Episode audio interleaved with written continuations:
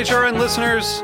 As we celebrate our 15th year, we are deepening our commitment to giving voice to the next generation of food systems storytellers, and we need your help. Our internship and fellowship programs help activate new possibilities for underrepresented and underestimated young people through experiential journalism, audio engineering, and production training.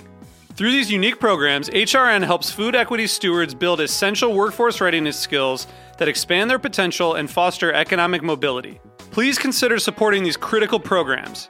And with a minimum donation, you can be entered to win a dinner for two at an amazing restaurant in one of eight cities and tickets to a concert at a great venue in one of those cities.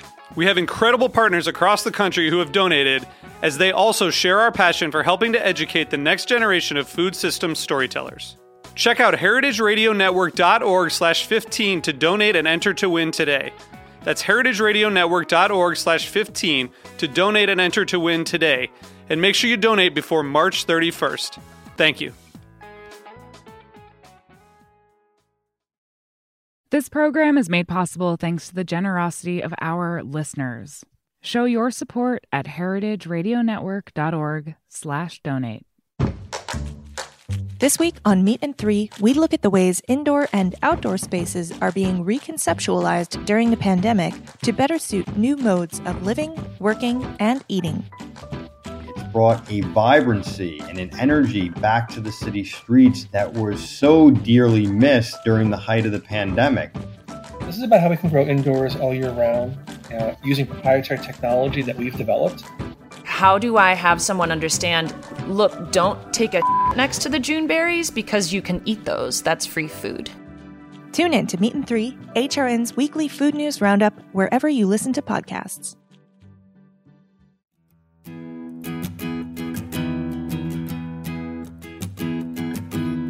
Meet me in the kitchen. What are we going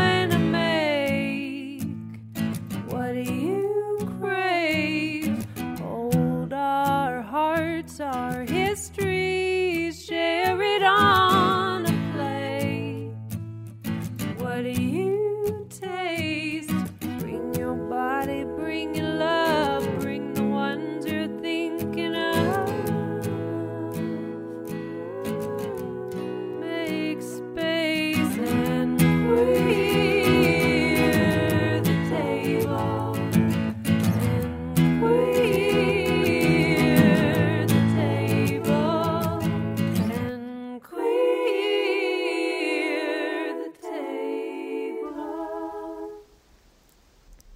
To write a biography is to plead with ghosts to move in, so you can study them.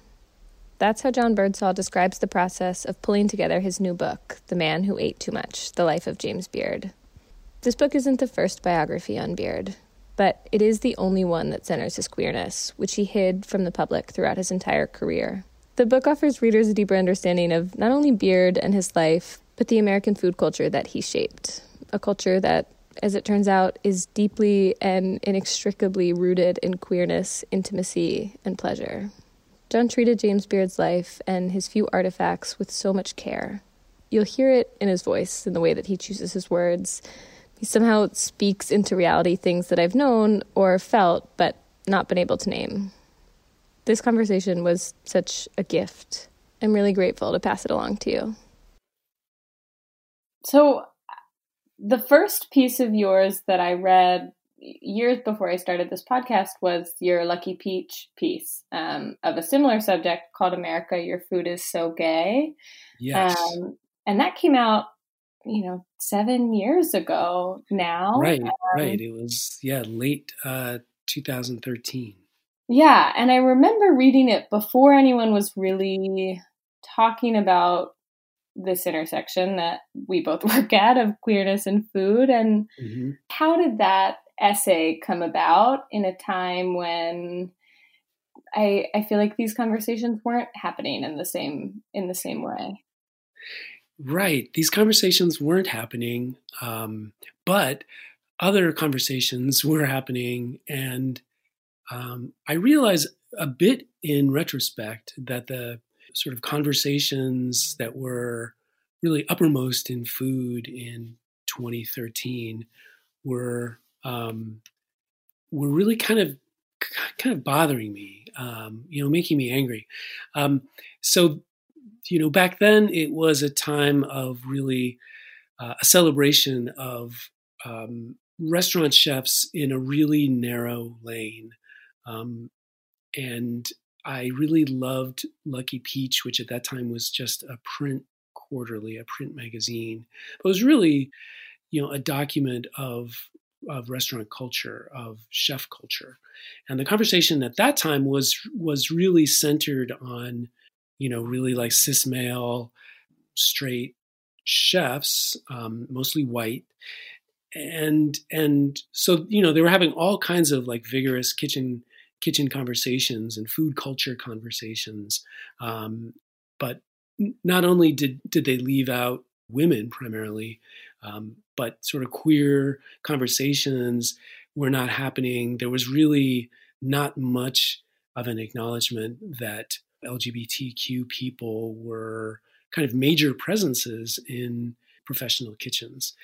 So I found out that Lucky Peach, which at that time was, um, would you know each kind of quarterly issue had a theme, and the theme for that issue was uh, gender, and I think that issue came came, came about because you know Lucky Peach had had been around for a couple of years and it had received a fair number of critiques that it that it really kind of overlooked women. But you know, I hadn't heard any conversations about it kind of overlooking, ignoring, erasing the contributions of queer people in the kitchen. Um, and so yeah, so I just kind of had this idea to write something about you know what I saw as a major sort of strain of American cooking in the kind of mid to late 20th century, which is that this kind of trio of gay men um, who were very influential in American cooking. Uh, James Beard, Craig Claiborne, and Richard Olney um, were gay, but you know were kind of forced to live within the very complicated codes of the time um, and not really be able to express queerness. So all this was kind of bubbling up in me. You know, I had been a restaurant cook myself for for about 17 years and had really just kind of accepted my kind of second class status as being uh, being queer in kitchens um, right. and so i had a lot of resentment to kind of deal with yeah yeah you you write in that piece and then also in the introduction to the book about um, your gay uncles your neighbors um, right. and just like this beautiful description of um, a burger sounded amazing.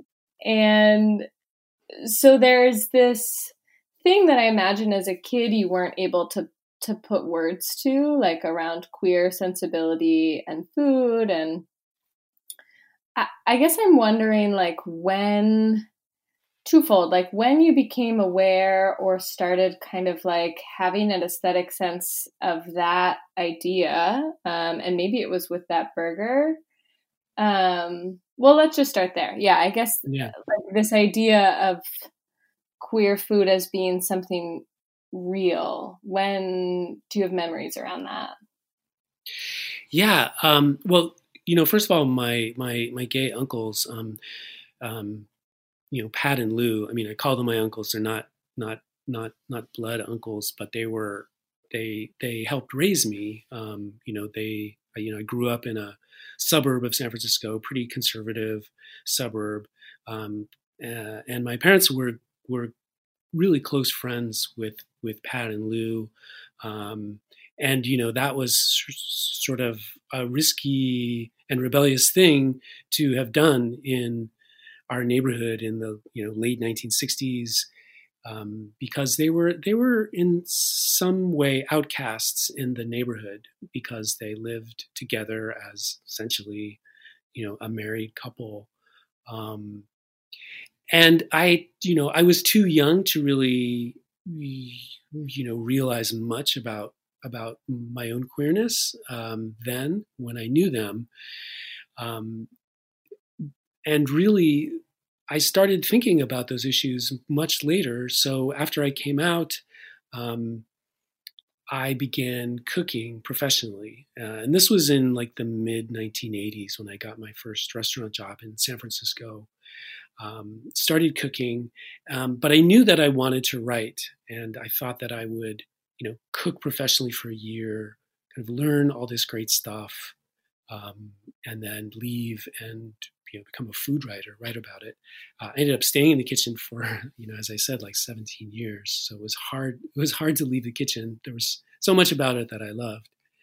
Um, but while I was while I was cooking, so in the late 1980s, San Francisco had uh, a few LGBTQ kind of weekly weekly papers, and so I started writing for one of those papers called the Sentinel, um, which was uh, a really great publication, um, and in in part because there was um, an editor there who really wanted to do arts coverage. You know, LGBTQ weeklies at the time were great, but they were more kind of news focused, and the kind of entertainment part would be about, you know, like reviews of porno movies and mm-hmm. um, you know stuff like that, which which was great, but it didn't yeah. it didn't really kind of describe the sort of you know life that was happening um, you know in the city. Um, so this editor asked me to write about food. I, would expressed interest in, you know, maybe being like a restaurant critic for the for this for for the Sentinel, um, and so um, he kind of invited me to to do that, and he kind of tasked me with this idea of, you know, is there something you know distinctively queer about food? Is there is there a gay sensibility in food, and what what would that look like? What would that taste like? Um, and so, you know, I wrote occasional pieces. I did do restaurant reviews and I wrote some features about food um, for the Sentinel. And that question really kind of nagged at me. And I, I, knew from my own experience, since I was cooking and I knew a lot of um, queer people who were also cooks, um, home cooks as well as restaurant cooks, I, I knew that there was something different about us. I knew that there was something different about the food that we cooked, about the way that we got together to eat, about the the kind of you know weight of of like family experience. You know, um, a lot of us had you know really had to leave the places where where we grew up um, in order to to be authentic, and we kind of migrated to places where it felt safe or safer to be gay and expressive. And we we used food in that life that we built for ourselves. Um, and so I wasn't a skilled enough writer to be able to really express that at the time. And it was only later that I kind of made this connection to the food that my, you know, my childhood uncles, Pat and Lou, um, ate and celebrated. And I just kept thinking about this really over the top, lavish, adult, dangerous, um, you know, delicious burger that my uncle Lou would make for my brother and me on nights when when they were babysitting us. And I just I felt the weight of this this kind of pent up joy in the lives of these two men who couldn't really live as they would have chosen to but still packed the life that they did have with so much um, you know so much so much joy so much pleasure so much just happiness to be to be able to to be with each other. Um, so so that was really the that kind of burger became the, the sort of symbol to me of a kind of expression of of queer identity. Right well, it's so interesting because it's it almost feels twofold in this book. Like there are so many ways that you kind of identify um, that Beard's que- queerness like trickles down into all of American food, but then it also sounds like when you talk about it and being a young queer chef and cook it it almost sounds like there's also a recognition of like being part of a legacy um, and like right. having ancestors in this space in a way i don't know if it feels that way for you yeah i mean i i think about ancestors a lot i mean i for someone of my generation um, you know the experience of being gay and coming out. Um, I mean, you know, I had my sort of gay uncles, Pat and Lou, but but I but I lost them, uh, you know, long before I became an adult.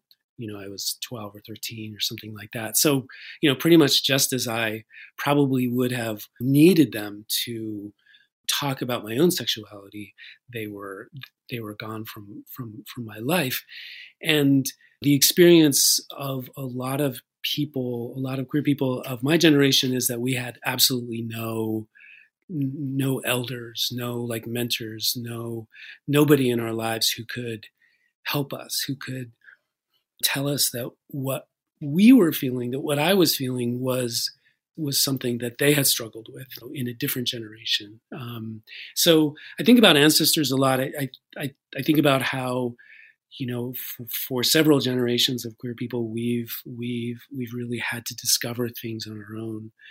And so for me, you know, part of writing about James Beard's life was really trying to kind of in a way honor an ancestor you know honor like a queer food ancestor and really um, understand understand his life um, understand all of the dynamics that were happening around um, you know around queer expression for his generation. And you know he being one of the most sort of famous food people in america at a time when he had to code so much of his queer experience um, that it was something that only kind of a close circle of friends around him knew or fully knew. Um, you know, that was that was really a way of understanding history, understanding queer history, and kind of understanding my own, you know, my own ancestors in the in the space.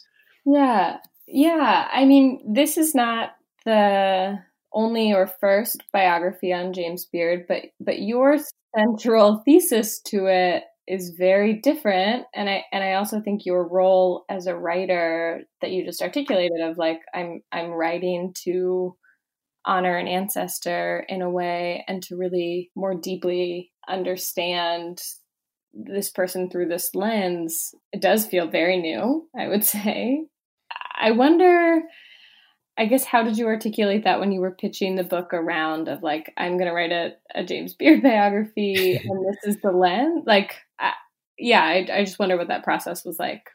Well, um, you know, first of all, I should say that I had a really great editor, Melanie Tortoroli, who was completely supportive of of kind of where my research went uh, and where the manuscript went. Um, Norton, the publishing company, acquired my book just shortly before Melanie uh, joined. So she kind of inherited my book, and the my my book's pitch, you know, definitely acknowledged James Beard's queerness, and it described how I was planning to write pretty extensively about queerness and sexuality in the in the life of James Beard. As I did more research, that part of the biography really grew um, and it became really kind of a central focus of the book. Um, and I just recall Melanie sort of saying, you know, you're you're sort of headed in a in a slightly different place than your proposal suggested, but you know, I you know, completely support you in this. You know, this is this is fascinating. This is this is this is exactly right. Um, and you know, the more I think partly for me, you know, I I I've kind of grown up in a space cooking in, in professional kitchens and then being a writer where I felt I haven't always felt that I was free or welcome to express fully who I was. You know, often earlier when I was cooking, um, and I wrote about this in a piece called um, "Straight Up Passing." This kind of weird phenomenon, you know, even in nominally safe kitchens for queer people, the space has been such an unwelcoming and even homophobic environment that there's a lot of self protection going on. Um, so I think I felt that generally in my in my work and in my life, and the more that I've been free to really kind of let my let my research and let my writing go where it where it would, it's really opened up more affirmingly queer avenues than the place where I was starting. So, you know, it's also been um, a kind of process of self awareness for me personally of kind of writing this and letting the sort of queer queer content really bloom. Yeah. I I wonder so for folks that haven't read the book yet and are maybe just learning as I did with your article in 2013 that that James Beard was gay um, or that don't know very much about him at all. I, I wonder if you could distill down sort of an introduction to James Beard, much like you do in the book, for someone who might not really be aware aware of like who you're talking about or why sure. their queerness matters. Yeah, I think um, I think if anyone has heard of James Beard, it's probably because of the James Beard Awards, which are the kind of preeminent um, kind of chef and restaurant awards in the United States, often described as the Oscars of food. um, and you know, they they they confer a lot of status on on chefs and also you know writers and filmmakers and that who who, who receive them. So that's that's probably the way that that people know the name of James Beard. Um, James Beard, the person, uh, he was uh, born in 1903 and died in 1985. He was born in Portland, Oregon, and really he, um, he was known for primarily for writing cookbooks and also for teaching cooking classes uh, at a time when cooking classes were were pretty rare. Um, he lived most of his life in New York City. He lived in Greenwich Village, a couple of blocks from the Stonewall Inn, and he um, was part of a was called uh, you know the gourmet movement in the United States.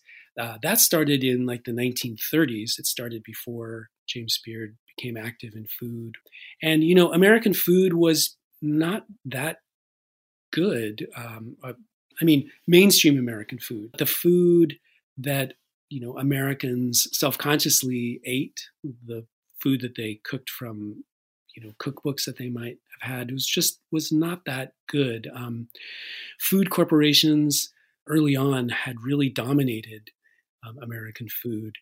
And so the cookbooks that Americans bought tended to be not written by individual authors, but they were what's called kitchen Bibles, you know, like the Betty Crocker cookbook. So they didn't have a individual voice. They didn't have individual personality behind them.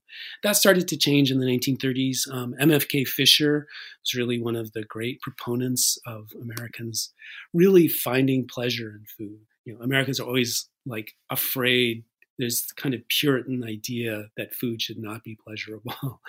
um, and James Beard really, really worked to change that. So starting with his cookbooks, um, he he really urged Americans to buy better ingredients. You can see the roots of like the farm to table movement in James Beard, where he would, you know, tell people to try to buy from farmers and try to buy eggs that were, you know, laid by chickens that got to run around a farm.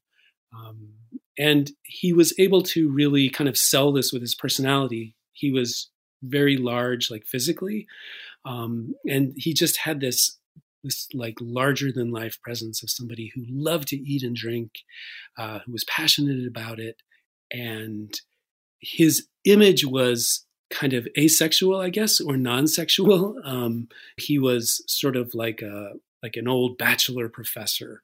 He was called the dean of American cookery, um, and so he he very much cultivated a kind of non-sexual personality for himself um, at the at the same time that he was urging Americans to really, you know, embrace food that was filled with like pleasure and like sensuality and enjoyment.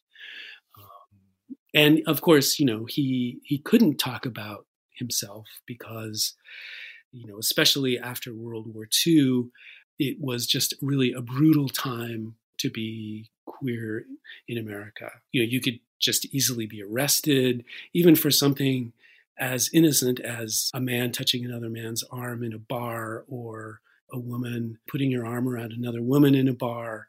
Um, you could get thrown out of the bar, you could get arrested for lewdness.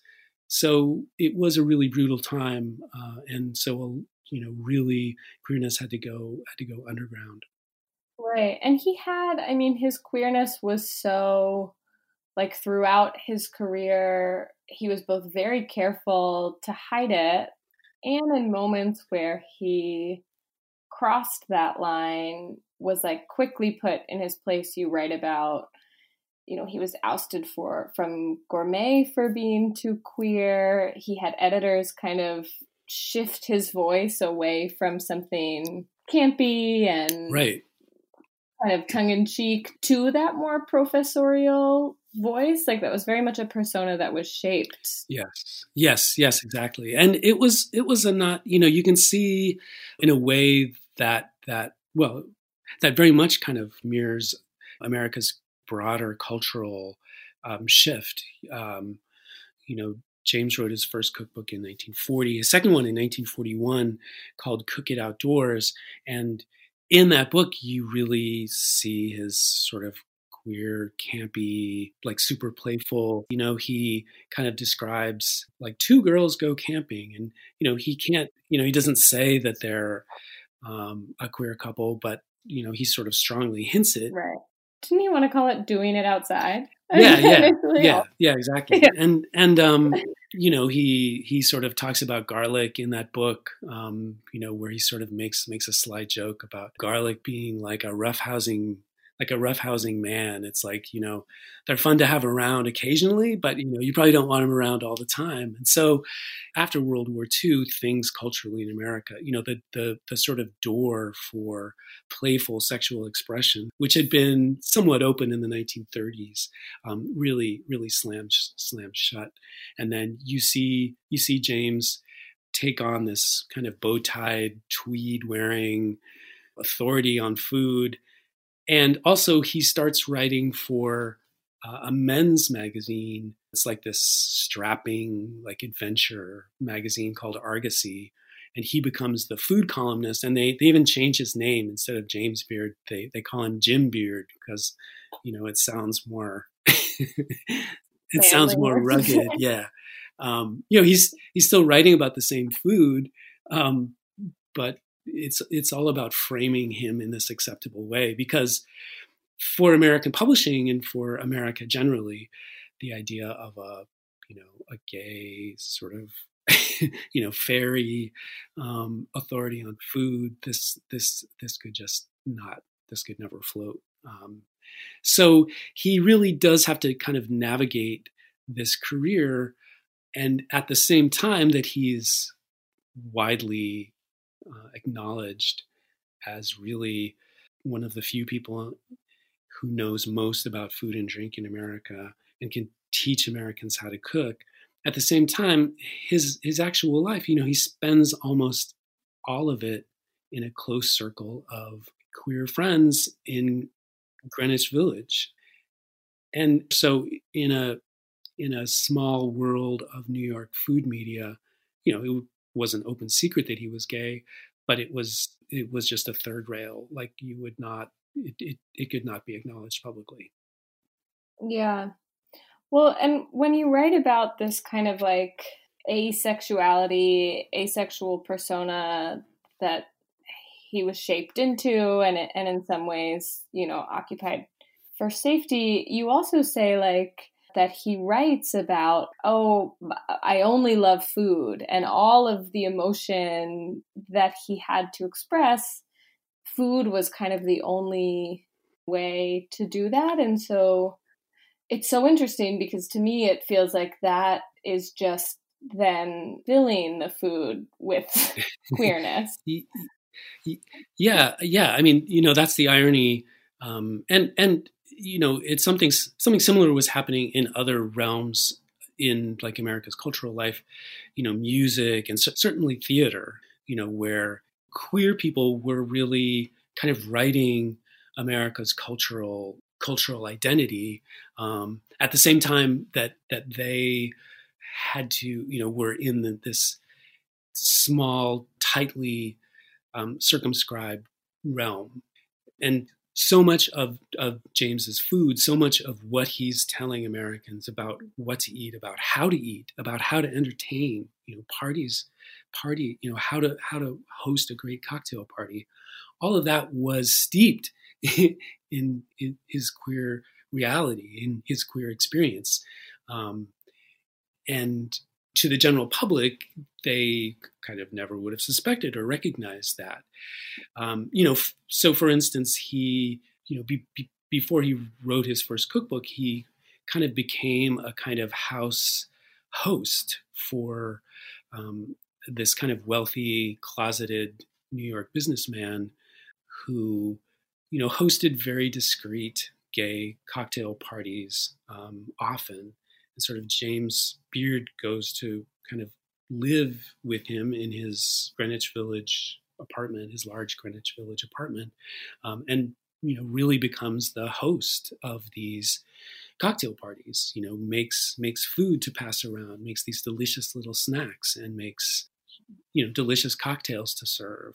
He really becomes a host for these uh, you know very discreet gay apartment parties. Right. Everything he was teaching Americans about how to hold parties was rooted in this this gay party scene in Greenwich Village. And I'm thinking about that. I'm thinking back to the piece that you wrote and just the title of it of America Your Food is So Gay. And this thesis, I can see it being a little bit confrontational to straight people. Mm-hmm.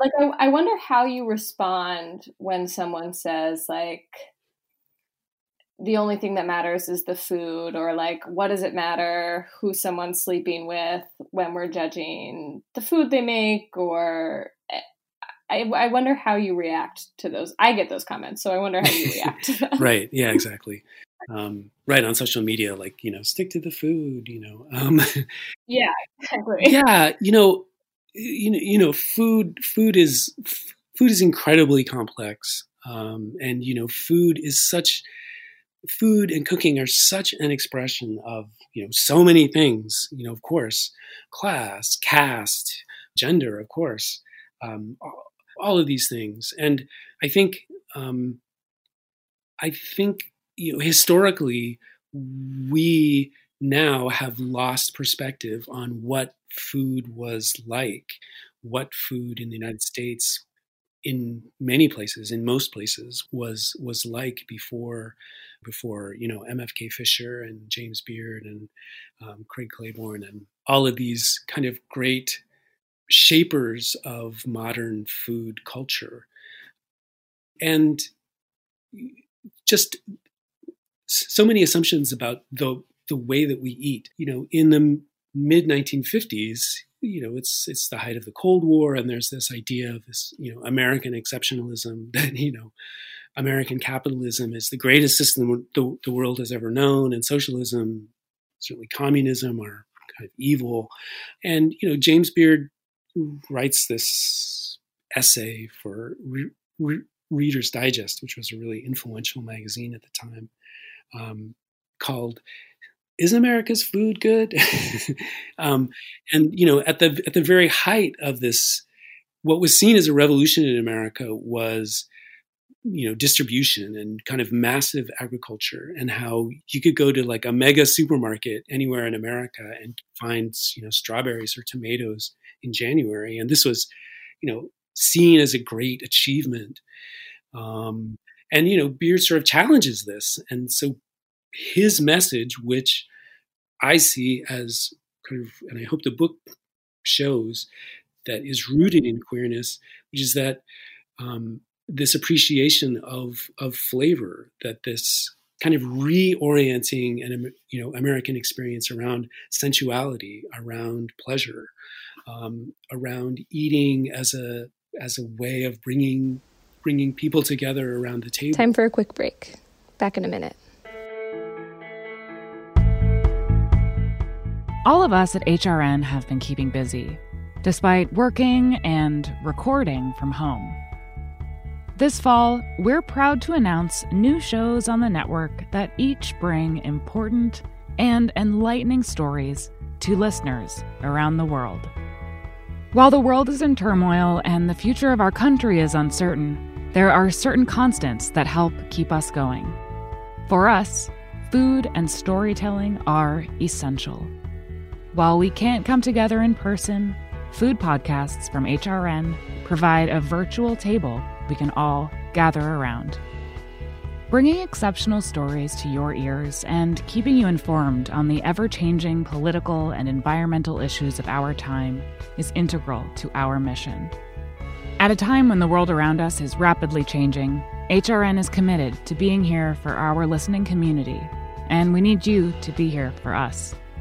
Join our table and help ensure the future of food radio by becoming a member of HRN. Go to heritageradionetwork.org/donate to make a contribution. Check out the latest additions to our lineup while you're there. You can see all of our series at heritageradionetwork.org/new show.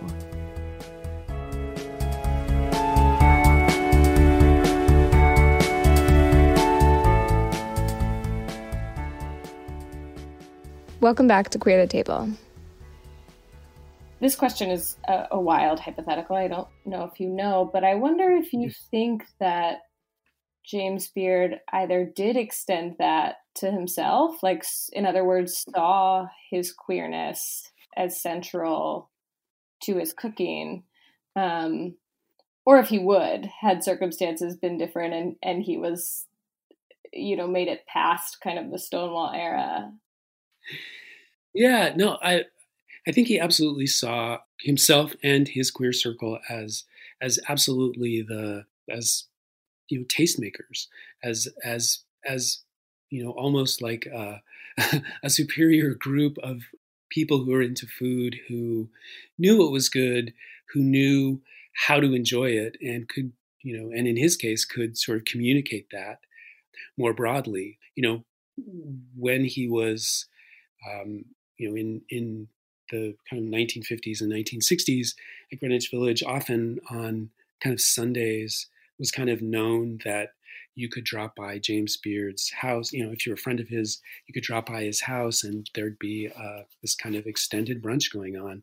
You know, I think partly he'd be um, testing dishes, but it was also just a completely relaxed social activity, and you know, he saw it as definitely queer. Pretty much almost everyone who would be there, his friends, would be queer. And, you know, this was a place where food was disconnected from family. You know, food was um, an intensely kind of social expression and a way that um, and a social expression in a, in a place, you know, Greenwich Village, that was one of the most important places for queer migration in America in the 20th century. Um, you know, this idea of those generations of Americans who couldn't express themselves, who couldn't be queer in the towns and smaller cities where they lived. And so, you know, of course, would go to San Francisco or Chicago or New York uh, and gravitate to places where there was some measure of safety. So I think James really did see what he was doing um, and his circle of friends as being, you know, you know specifically queer and that they were cultural tastemakers. Do you think that he was ever trying to like subtly through food or writing or cooking classes advocate in any kind of way for more acceptance around queer folks? I think you know, I think perhaps he might have fantasized about doing that, but uh, you know, he was also, you know, for as for as much as as he is a, a this kind of great figure of queer food expression in the 20th century, um, he was he was also very conflicted about his own sexuality. And you know, James's life from you know college was really hmm. ruled by this fear of being exposed, uh, of being ruined, of being shamed, um, and he and he really carries that through his entire life because he was so incredibly private um you know you you have this like really detailed section around the preparations um and and arrangements for after he died if someone was going to come in and clean his apartment and just make sure there wasn't any almost evidence yeah. of queerness and i wonder how how you went about researching the book and how that felt to, you know, be writing this after his death. Um, Yeah. Um, you know, early on, I, I um, in when I started my research, uh, or was kind of at the beginning of it, the summer of 2017, uh, I went to an art exhibit, and it was it, it, was about queer archaeology. You know, about artists who were kind of uncovering, you know, evidence of queerness that was just kind of kind of you know kind of hidden, kind of barely hidden in the landscape. Um, and it was curated uh, by Avram Finkelstein. And he, in his statement, I, I, I, was really struck by, um, by his kind of assertion that as queer people, we're kind of forced to be archaeologists, that because so much of our experience and so much of our history has been erased.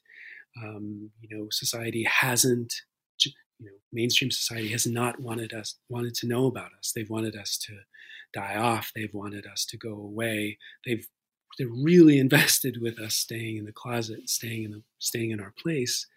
Um, that the role of the the artist in this case uh, is to be an archaeologist, is to uncover these traces. You know, and so I thought of that. You know, I thought of the research of James Beard's queer life um, as sort of looking so deeply at the materials uh, until I felt I could see the erase marks. I could see the things that had been erased, and I could um, try to follow those traces. Um, yeah, I mean, you know, for instance, you know, James Beard had a partner, Gino Cofacci, for for 30 years, and you know, as I said, James traveled a lot. Sometimes Gino went with him, but often he didn't. Um, and so, you know, he, I knew that he, he and Gino would write letters to each other. You know, it was too, too expensive for people to make phone calls, um, you know, from, from, from New York to Europe. So they would have written letters and, you know, maybe some of those letters exist, but I don't, I wasn't able to find them. And I talked to people who, had worked for James who knew James in the 1970s and they said oh yes he was he was very unsentimental you know he'd receive a letter and he would he would he would throw it straight into the trash and I kind of accepted that at face value for a while and then I heard this huge this huge bell went off in my head and it was like ah this is this is this is this is part of just him um, kind of erasing himself um, you know, sort of you know, getting rid of anything that might be quote unquote incriminating. Um, and at the same time, in my research, I felt I felt uh, a kind of I felt an obligation to his to his memory. Um, you know, I felt like for whatever reason that it was my duty and responsibility to really let him kind of express his authentic, you know, identity.